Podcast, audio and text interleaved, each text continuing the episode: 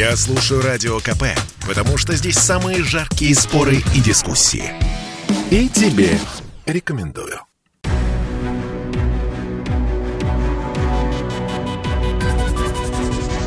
Антиковид. Проект радио «Комсомольская правда» о коронавирусе и вакцинации. Здравствуйте, друзья! В эфире «Антиковид» у микрофона традиционно Мария Баченина. Этот час вместе со мной ведет медицинский журналист «Комсомольской правды» Анна Добрюха. Аня, приветствую тебя. А здравствуй, Маша. Приветствую тебя, наших слушателей, нашего замечательного эксперта. Да, кстати, сегодня в гостях виртуальных, как и полагается, принимаем эксперта Высшей школы управления здравоохранением Сеченовского университета Артема Юрьевича Гиля. Здравствуйте, Артем Юрьевич. Здравствуйте. И, а, Артем, хочу начать а, совсем свежей новости. Буквально на днях а, глава Роспотребнадзора Анна Попова несколько удивила многих россиян, когда сообщила о том, что люди, которые уже перенесли коронавирусную инфекцию, заболевают повторно в совсем каком-то минимальном проценте случаев. Она сказала, что это 0,25, ну, то есть четверть процента. А в то время как в соцсетях мы часто видим, да, что люди пишут, что там чуть ли не 2-3 раза заболели, ну и вообще как бы цифра выглядит прям очень как-то скромно. На ваш взгляд, а насколько вот, э, как, чем это можно объяснить? Может быть, там какой-то временной промежуток они брали, да, условно, там через месяц не заболевают повторно, а через полгода уже каждый второй. Вот как бы вы это могли прокомментировать? А, ну, я думаю, здесь секрет кроется в том, как подсчитывать данные, потому что есть такое утверждение или даже поговорка у эпидемиологов и у специалистов э, здравоохранения. Есть правда, есть ложь, а есть статистика. Действительно, здесь, э, вот э, учитывая это заявление, пока непонятно, как подсчитывались эти 0 с чем-то процентов, на каком сроке, потому что действительно я вполне допускаю, что если посчитать эм, через месяц после прививки, через два месяца после прививки, когда уровень антител в крови максимальный, э, действительно вполне вероятно, э, уровень заболеваемости будет очень-очень низким. Но дальше уже идет, мы знаем об этом, уже есть исследования, что идет прогрессивное снижение количества антител. В последующие месяцы, через 3, 4, 5, 6 месяцев и так далее, снижается количество антител, и там уже будет рост э, риска заразиться этой инфекцией. Поэтому как эта цифра подсчитывалась, конечно, нужны дополнительные комментарии, разъяснения и так далее. Артем, а может быть есть какие-то данные из других стран? В среднем все-таки какого порядка у нас цифры повторной заболеваемости? Пока еще время наблюдения очень э, маленькие, чтобы однозначно об этих цифрах говорить. Есть более убедительные данные о тяжести течения инфекции. Риск снижается более э, тяжелой инфекции после вакцинации, и особенно если человек переболел, а потом еще вакцинировался, там идет свыше 90% э, снижается риск э, течения именно в тяжелой форме этого заболевания.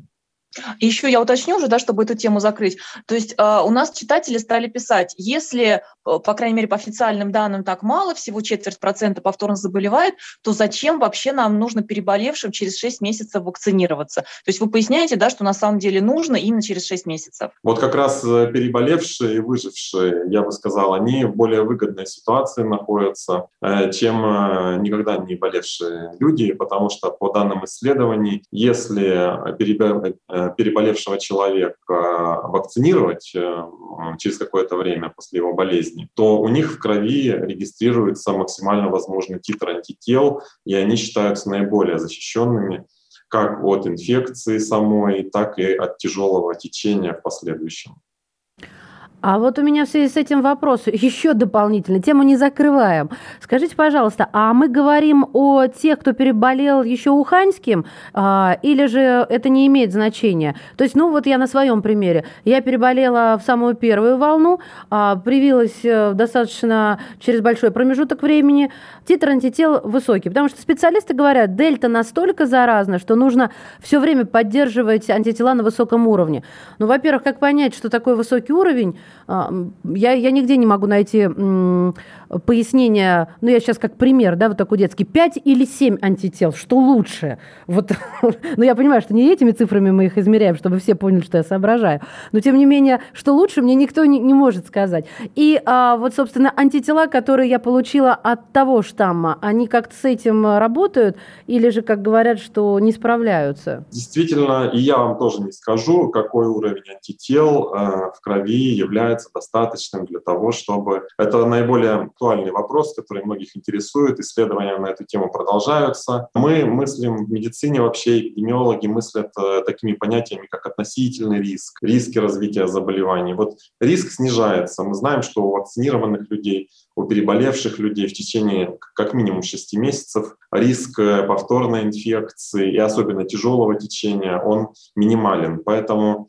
мы знаем, что у вакцинированных после болезни титр антител наиболее высок. Мы знаем о том, что того титра антител, который вырабатывается у большинства вакцинированных людей, достаточно для того, чтобы э, многократно снизить риск э, тяжелого течения заболевания. А вот какой именно он должен быть, вам вряд ли кто-то специалистов скажет. А если скажет, то это будут расхождения. Но вы же сами себя, Артем Юрьевич, сами себя в ловушку загоняете. Вы говорите, достаточно высок. Значит, от какой-то планки вы отталкиваетесь, понимаете? Но вот существует вышка над бассейном, есть низкая, средняя, высокая. Вот хотя бы так вы разграничиваете, эпидемиологи, а, цифры антител, низкий, средний, высокий. Но ведь хотя бы какие-то дайте нам ориентиры. Я вам даю один ориентир, это факт вакцинации например, вакциной, которая, можно сказать, что в общем-то, заслуживает определенного доверия. Да, даже у наших э, зарубежных э, вакцин, Pfizer, Moderna и так далее, мы пока не знаем многих данных, и отдаленных результатов и так далее, но данные показывают, что если вы вакцинировались и не имеете Э, хронических каких-то заболеваний, связанных с иммунитетом, установленных вас, есть, например, вот первичные и вторичные иммунодефициты. Ну, например, вторичный иммунодефицит вызывается ВИЧ-инфекцией. Первичный иммунодефицит он э, иногда бывает врожденный, иногда вызывается тоже различными условиями жизни человека и так далее. Если нет иммунодефицита, если нет каких-то серьезных проблем с иммунитетом, то факт вакцинации уже, можно сказать, является достаточным для того, чтобы выработались антитела в нужном объеме. Угу, принято. Ну, вот, да, а, Маша, по, по, с своего позволения еще один вопрос именно про высокие антитела хочу задать, потому что действительно тема крайне актуальная. У нас от читателей очень много вопросов. И вот смотрите, тоже буквально буквально совсем недавно у нас глава института имени Гамалея Александр Гинзбург сказала, вот, ну, опять то же самое неопределенное понятие, что нужно, поскольку там дельта очень агрессивный, нужно постоянно поддерживать высокие антитела. Мы сейчас пытаемся понять, что это такое, но люди еще вот о чем спрашивают. А, когда для, если у человека вот постоянно какие, какие бы то ни было высокие антитела, то получается, что фактически, пишут наши читатели, идет для организма постоянный всплеск антител, в кавычках, да, то есть э, иммунная система э, включается и непрерывно в очень напряженном состоянии работает, ну, людям так кажется.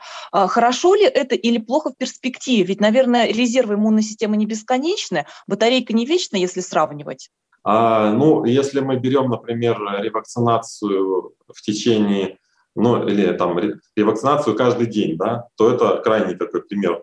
Возьмем, это, безусловно, будет нагрузка огромная для организма, и никакой дополнительной пользы от этой вакцины не будет, а скорее всего будет какой-то вред развиваться. Да? У нас речь идет сейчас о вакцинации раз в полгода. И причем мы не знаем, эти рекомендации, они будут продолжаться через полгода, через год, через два года ревакцинироваться, потому что мы не знаем, будет ли продолжаться пандемия, что будет происходить с самим вирусом и так далее, как он будет мутировать, будет ли он атенуироваться, то есть приобретать более его течение более благоприятный характер и так далее.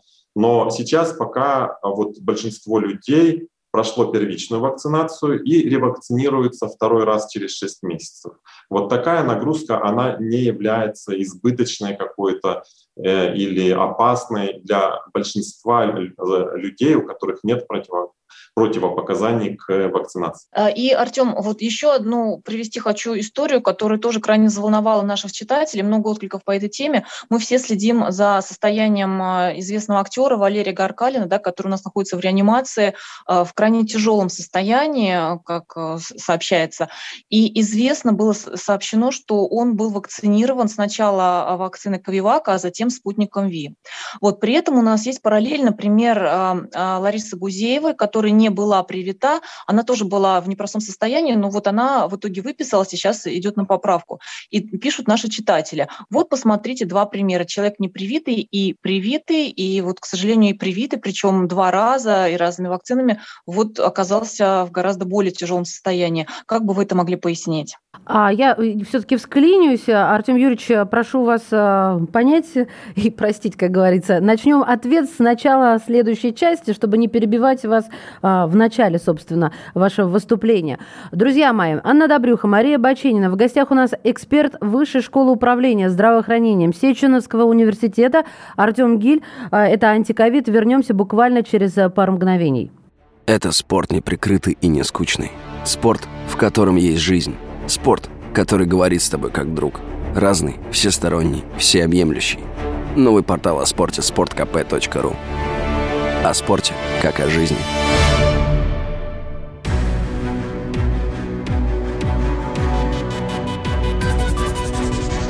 Антиковид. Проект радио «Комсомольская правда» о коронавирусе и вакцинации.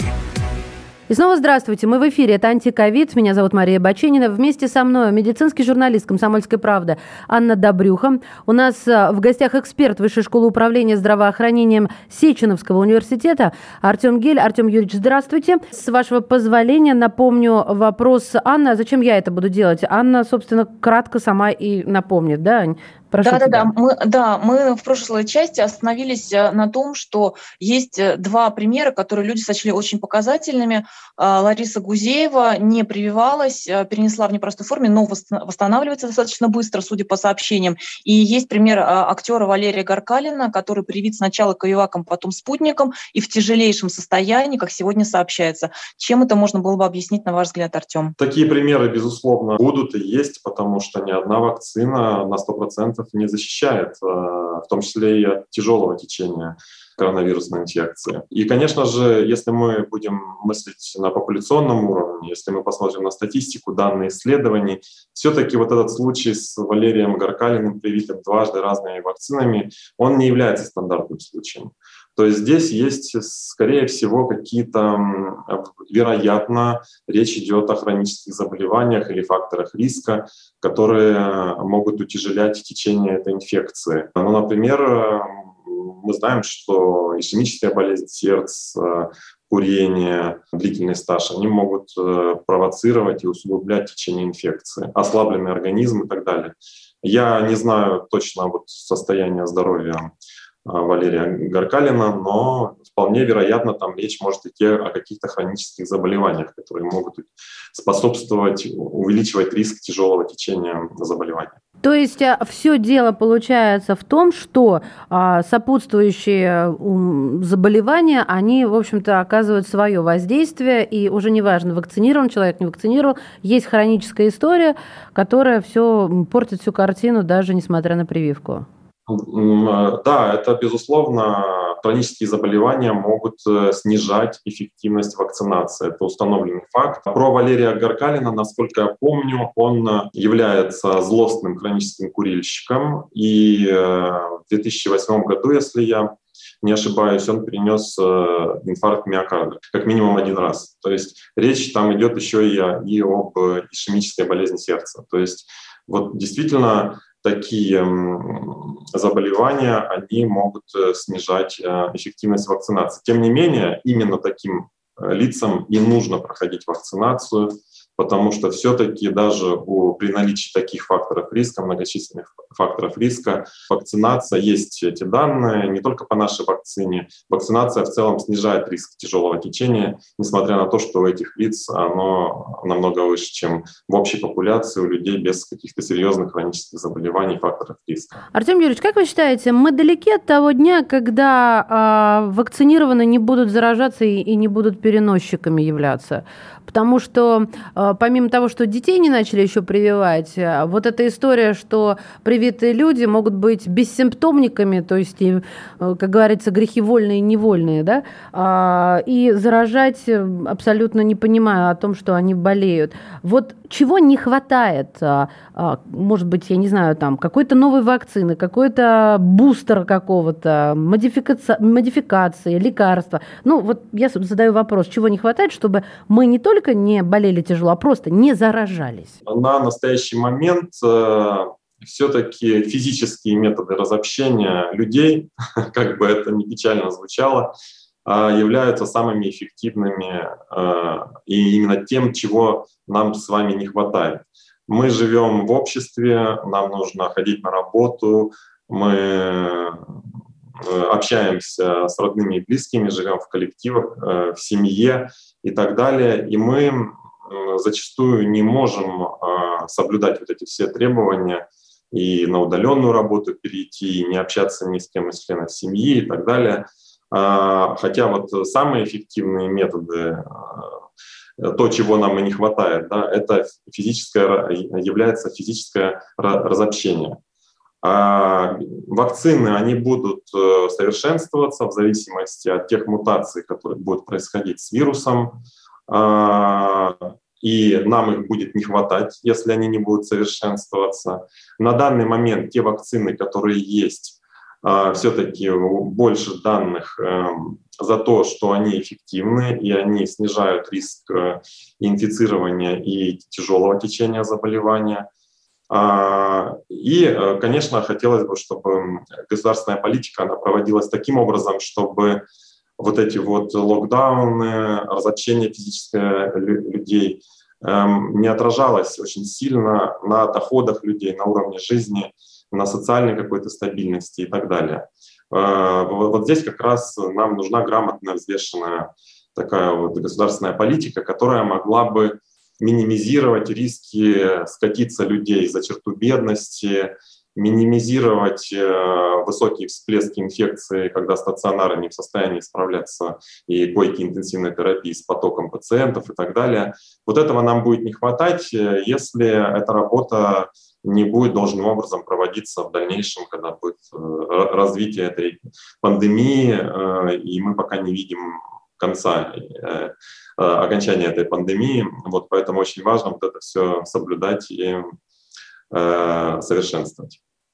Артем, у меня вот есть э, уточняющий вопрос по теме, которую затронула Маша, а именно э, степень заразности привитых. То есть если человек привитый подхватил все-таки инфекцию, э, когда-то бессимптомно, когда-то и с легкими симптомами, да, что сейчас уже называют вакцины насморк, то есть совсем легкая форма ковида, вот идет очень противоречивая информация. На это опять же обращают внимание, например, посетители нашего сайта kp.ru. То есть с одной стороны поступают данные, что, ну это об этом зачастую говорят наши представители органов власти, что если человек вакцинирован, то степень заразности у него, даже если он подхватит инфекцию, будет минимальная просто. То есть заразит он с очень-очень маленькой вероятностью окружающих, непривитых. При этом регулярно из-за рубежа приходит исследование, что если привитый заразился, то вирусная нагрузка у него в первые дни все-таки достаточно высокая, и риск заразить окружающих высокий. Вот я знаю, что вы мониторите данные, да, исследования из разных стран мира. Вот по вашим ощущениям, по вашей оценке, все-таки э, в большей степени мы какой э, версии можем доверять? Насколько э, заразны привитые? А мы можем доверять обеим версиям. Другое дело, что у нас нет убедительных цифр, а, сколько этих людей, которые а, вакцинируются и являются суперраспространителями инфекции, да, есть такие исследования, сообщения, что вакцинированные становятся суперраспространителями вируса.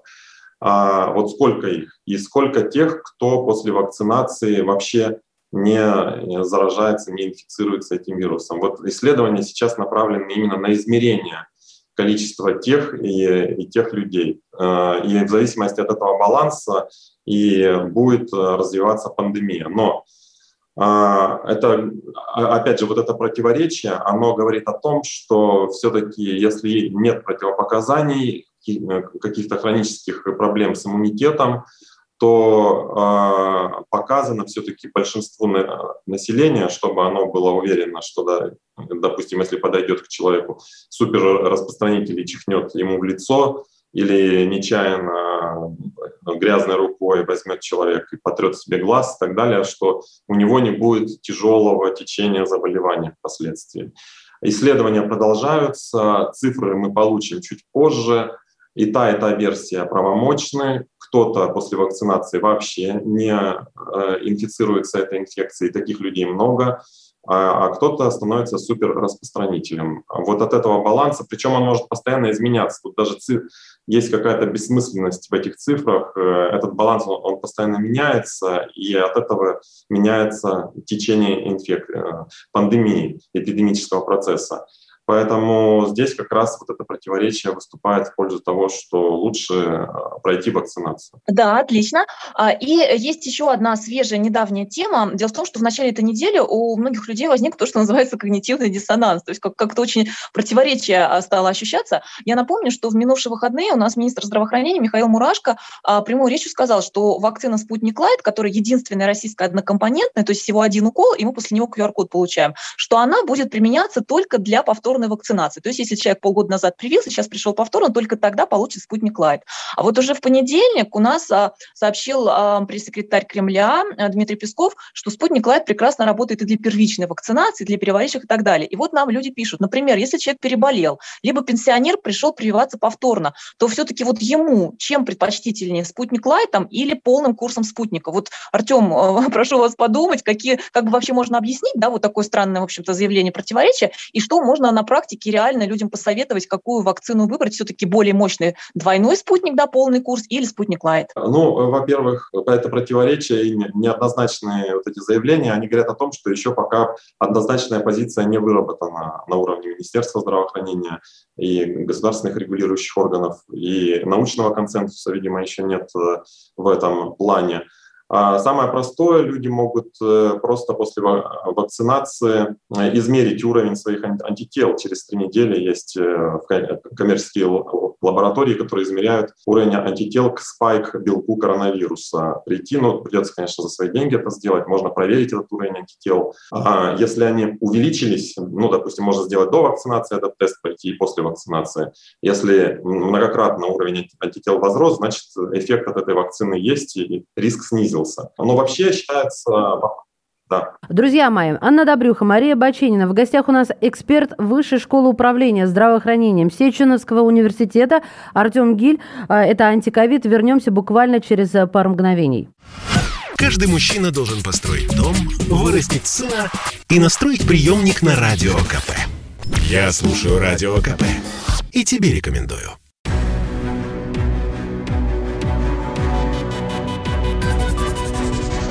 Антиковид. Проект радио «Комсомольская правда» о коронавирусе и вакцинации. Мы снова возвращаемся в эфир. Здравствуйте. Меня зовут Мария Баченина. Вместе со мной этот час ведет медицинский журналист «Комсомольской правды» Анна Добрюха. А в гостях мы принимаем эксперта Высшей школы управления здравоохранением а, Сеченовского университета Артем Юрьевича Гиля. И а, ну, на меня так, это мой крест, перебивать гостей и свою коллегу. Аня, я тебя очень прошу, э, напомни, пожалуйста, слушателям вопрос, на который Артем Юрьевич уже половину ответа дал. Да, спасибо, Маша. А, напомню, что мы начали разбираться, а какую вакцину лучше применять людям для повторной вакцинации, да, спустя полгода после как они прививались, и переболевшим. Дело в том, что возникли некоторые, а, ну, скажем так, разного рода а, рекомендации со стороны Минздрава, со стороны пресс секретаря Кремля. Вот, и мы пытаемся понять, Артем, я просто хочу уточнить, что слышал такую версию, если человек пожилой, да, у него, скорее всего, иммунная система с возрастом ослабляется, и вот ему как раз либо он переболевший, либо для повторной вакцинации все-таки лучше выбрать не один укол спутник Лайта, а именно полноценный спутник, вот э, два укола по полной программе. Э, да, кроме пожилых еще есть лица с иммунодефицитами. Э, эта практика, она относится не только к вакцине от коронавирусной инфекции.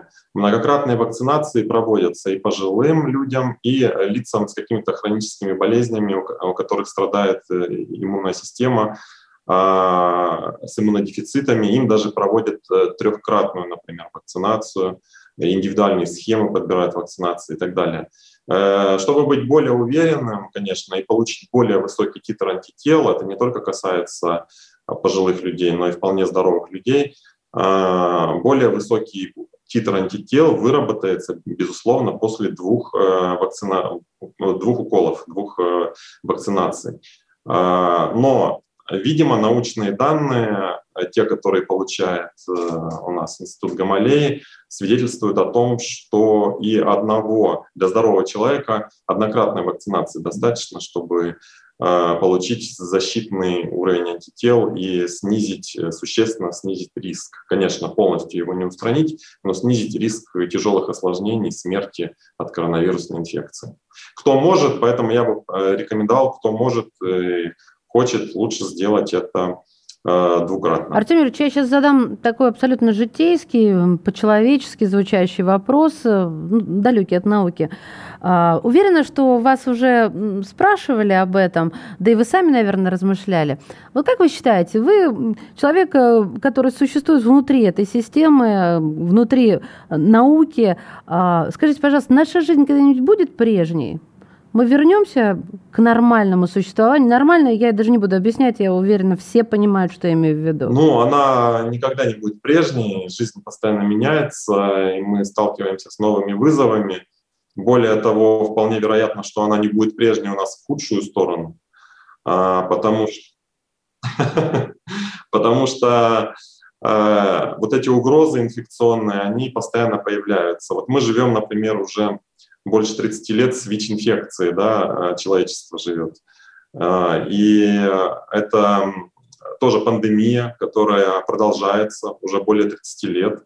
И пока она не прекратилась, и э, единственный метод ее прекратить, видимо, это будет создание вакцины и какого-то эффективного радикационного препарата. Но, тем не менее, были достигнуты существенные успехи. Э, лица ВИЧ-позитивные люди, они уже не умирают от этой инфекции, а способны прожить десятки лет, э, принимая определенные препараты. Поэтому э, как будет развиваться пандемия с коронавирусной инфекцией, покажет время. Есть несколько сценариев.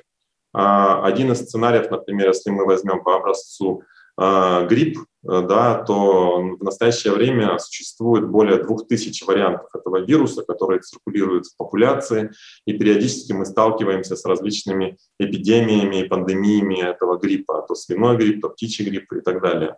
А, вот э, коронавирусная инфекция, она вполне может вот так вот трансформироваться по образцу гриппа, когда будет циркулировать сразу несколько многочисленных вариантов э, этого вируса, и периодически мы будем сталкиваться с, с масштабными эпидемиями и пандемиями.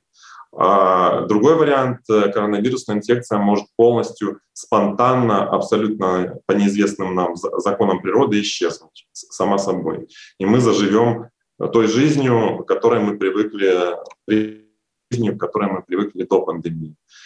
А, кроме того, могут появиться новые какие-то угрозы и вирусы, разрушаются биоцинозы, экология, а, вырубаются леса, люди там все больше вмешиваются в джунгли и так далее, где циркулируют многочисленные а, естественные вирусы, с которыми человек еще до этого не контактировал. Поэтому вполне возможно появление новых патогенов.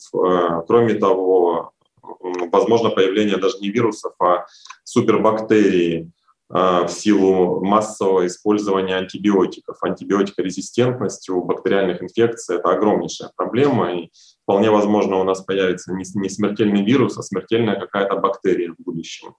Поэтому э, сценариев развития очень много в будущем, и нужно быть к ним просто готовым. Артем, вот вы как раз, да, да, да, вы как раз а, рассказали, упомянули про а, возможность появления новых опаснейших возбудителей инфекции. Об этом же говорил глава ВОЗ недавно, да. Он прям так и сказал, что может появиться новый вирус, который не удастся сдержать. Скажите, пожалуйста, вот есть ли какое-то представление у экспертов, какой нам нужен комплекс мер, наверное, это на международном уровне, да, скорее всего, чтобы все-таки сдержать, чтобы предупредить вот это, чтобы не дошло до пандемии? Э, вот, ну, избежать э, это достаточно сложно, потому что требуется координация усилий всего мирового сообщества, какая-то единая позиция стран. А ВОЗ, конечно, играет объединенную роль, объединяющую роль в, в, в этом направлении, но тем не менее ВОЗ не всесильная, мы видим все-таки раз, некоторую разобщенность э, в мире мы видим неравенство огромное, когда богатые страны, способные производить вакцины, они их производят и используют для себя, а бедные страны без вакцин, например, африканские страны, живут с этой пандемией, мы не знаем, плохо представляем, что у них там происходит, и не имеют доступа к вакцинации вообще. Ну, вот взять, например, Россию. У нас сейчас имеется поголовный доступ э, к вакцине. Собственное население достаточно неохотно идет на, на вакцинацию.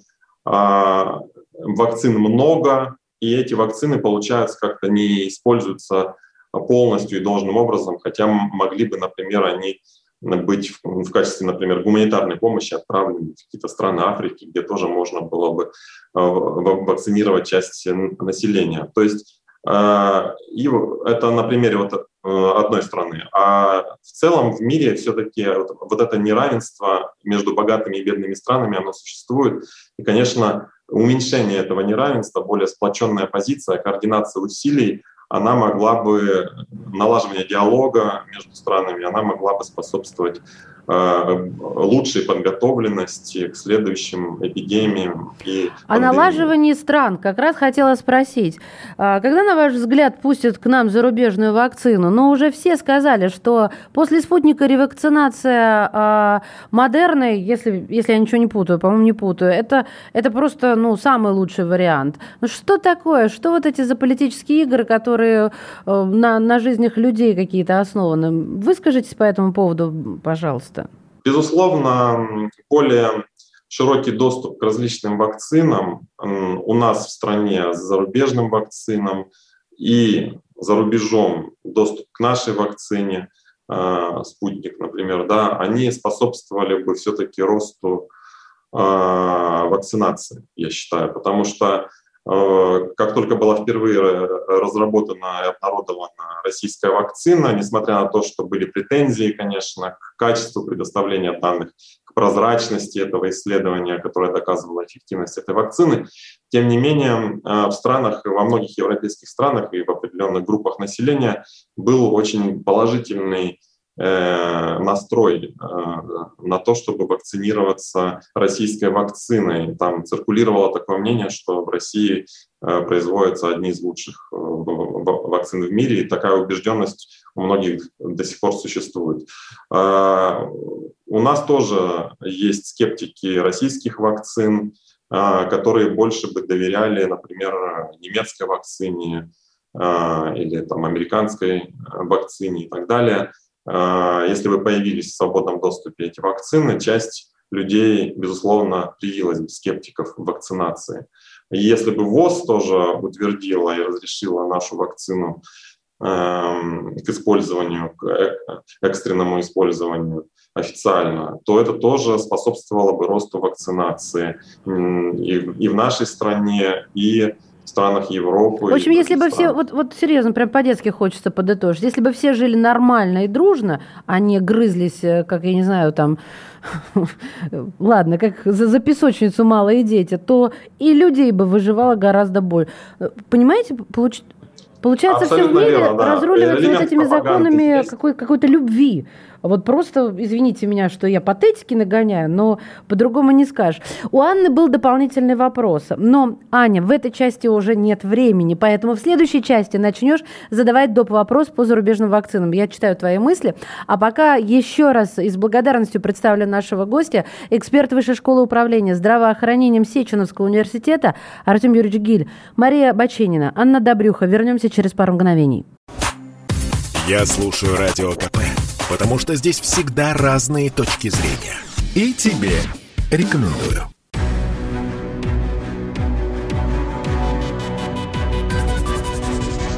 Антиковид. Проект радио «Комсомольская правда» о коронавирусе и вакцинации. Мы возвращаемся в эфир. Здравствуйте. Это антиковид у микрофона Мария Баченина. Вместе со мной этот час уже по традиции ведет медицинский журналист комсомолки Анна Добрюха. А в гостях мы принимаем эксперта Высшей школы управления здравоохранением Сеченовского университета Артем Юрьевич Гиль в эфире «Комсомольской правды». Аня, задавай доп. вопрос. Мы говорили о, я напоминаю тем, кто только что присоединился, о том, когда же появятся зарубежные вакцины, потому что выбор – это всегда хорошо.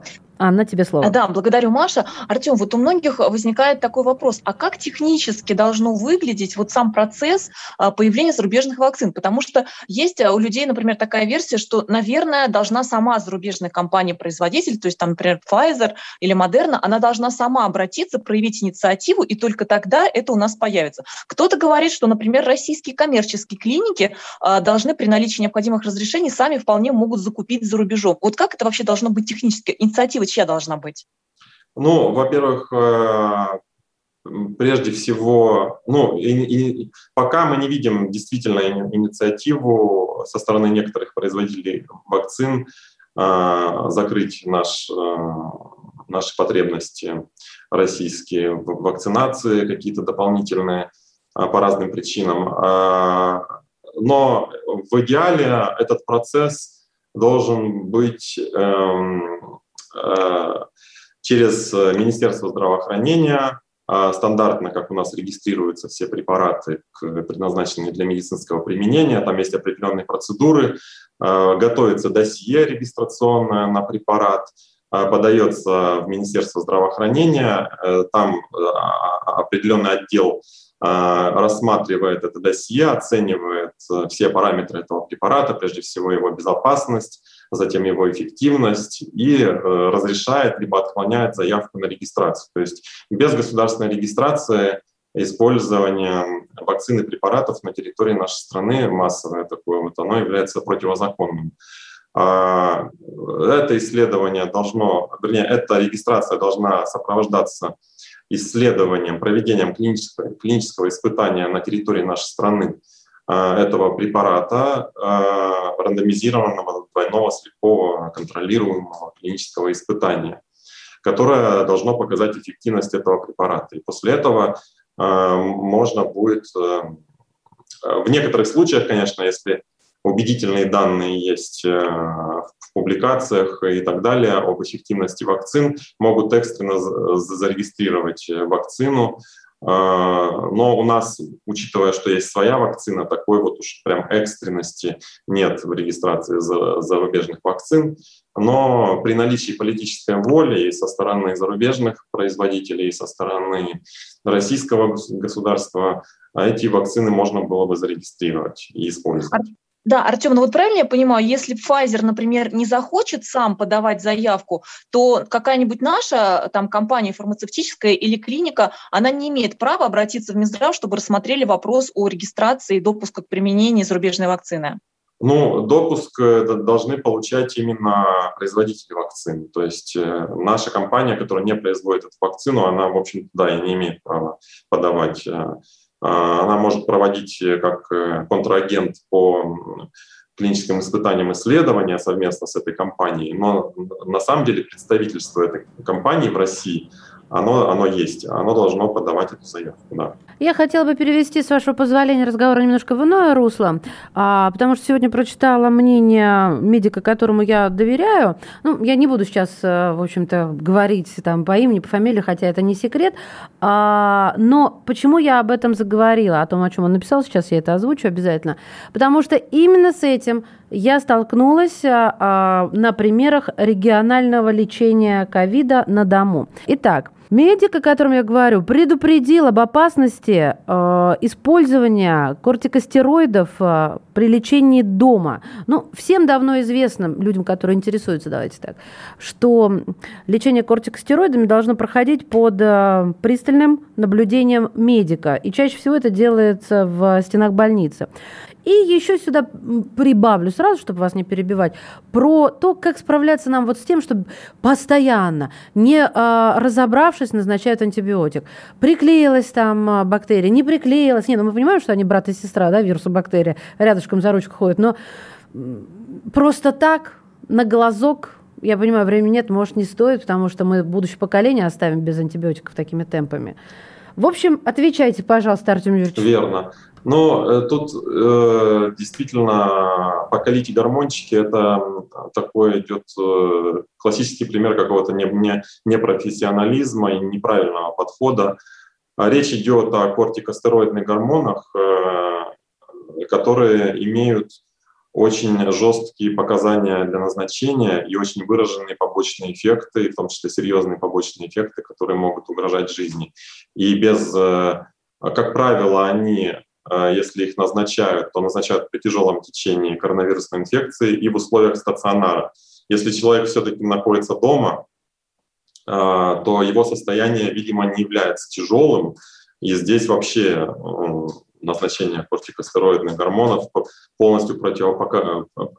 противопоказано при легкой и средней степени тяжести заболевания. Затем действительно а, огульное вот это вот э, назначение антибиотиков это тоже неправильно, это является одним из э, э, одной из причин выработки мультирезистентности микрофлоры к различным антибиотикам. Это плохо не только для окружающих людей, но прежде всего для самого человека, если часто он употребляет эти антибиотики при любой простуде, при любом чихе, кашле и так далее, он уменьшает эффективность этих антибиотиков в будущем, когда они действительно ему понадобятся, они ему не помогут. Я прошу прощения, что перебила. А что делать больному? Ну вот ему плохо, а мест, мест нету. Местов нету, они закончились, к сожалению. Сейчас речь об этом не идет, по крайней мере, у нас в стране. Открыто, по крайней мере, об этом не говорят, что мест нет. Не говорят. Может быть, действительно где-то мест и нет. Вероятно, где-то мест нет, действительно. Но э, мы рассчитываем на то, что вот этот вот локдаун, который введен сейчас у нас, э, нерабочая неделя, она именно и э, рассчитана на то, чтобы не возникло этой ситуации. Или если она где-то есть, чтобы она разрешилась, чтобы места появились. Э, то есть вот только такими методами мы можем методом разобщения людей, снижения передачи вируса от человека к человеку, мы можем предотвратить такую ситуацию, когда мест нет. Когда мест нет, это очень плохо. И, конечно, в таком случае человека будут вести, скорее всего, в, не в ковидный стационар, а отвезут в обычную больницу, может такое вполне быть, госпитализируют, и мы столкнемся со вспышкой коронавирусной инфекции в какой-то больнице. Когда мест нет, это очень плохая ситуация, но Пока по заявлению э, наших официальных лиц у нас такой ситуации на данный момент нет.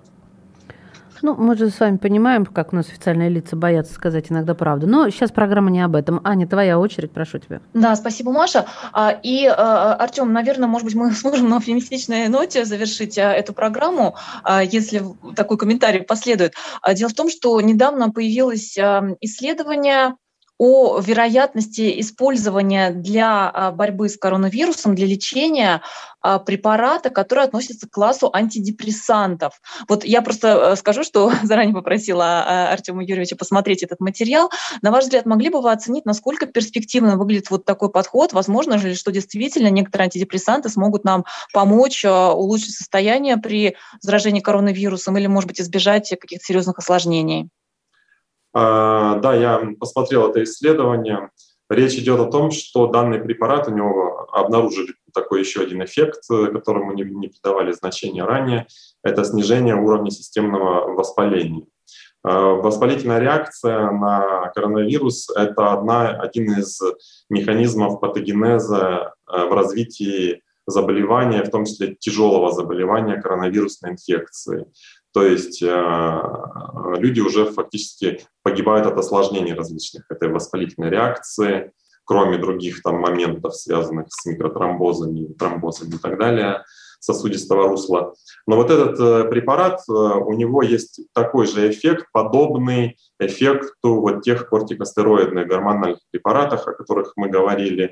Только у, кортикостероидных препаратов у них есть многочисленные побочные эффекты, которые ограничивают их применение. А у этого антидепрессанта этих эффектов э, нет, в отличие от этого кортикостероидного препарата. Поэтому вполне вероятно, да, необходимо проводить клинические испытания. Сейчас еще данных мало накоплено. На основании этого единственного исследования пока еще рано говорить о том, чтобы его можно было применить в клинической практике. Исследования эти будут продолжаться, и если там серьезных э, каких-то нежелательных явлений э, не будет, будет подтвержден, подтверждена его высокая безопасность именно при, в применении при коронавирусной инфекции, тогда вполне вероятно, что его зарегистрируют для лечения. Это было бы очень даже неплохо. Ну что, друзья мои, спасибо большое за внимание, уважаемые слушатели. И мы с Анной Добрюхой от всей души благодарим эксперта Высшей школы управления здравоохранением Сеченовского университета. Артем Юрьевич Гиль был сегодня в эфире «Комсомольская правда» в программе «Антиковид». Благодарим.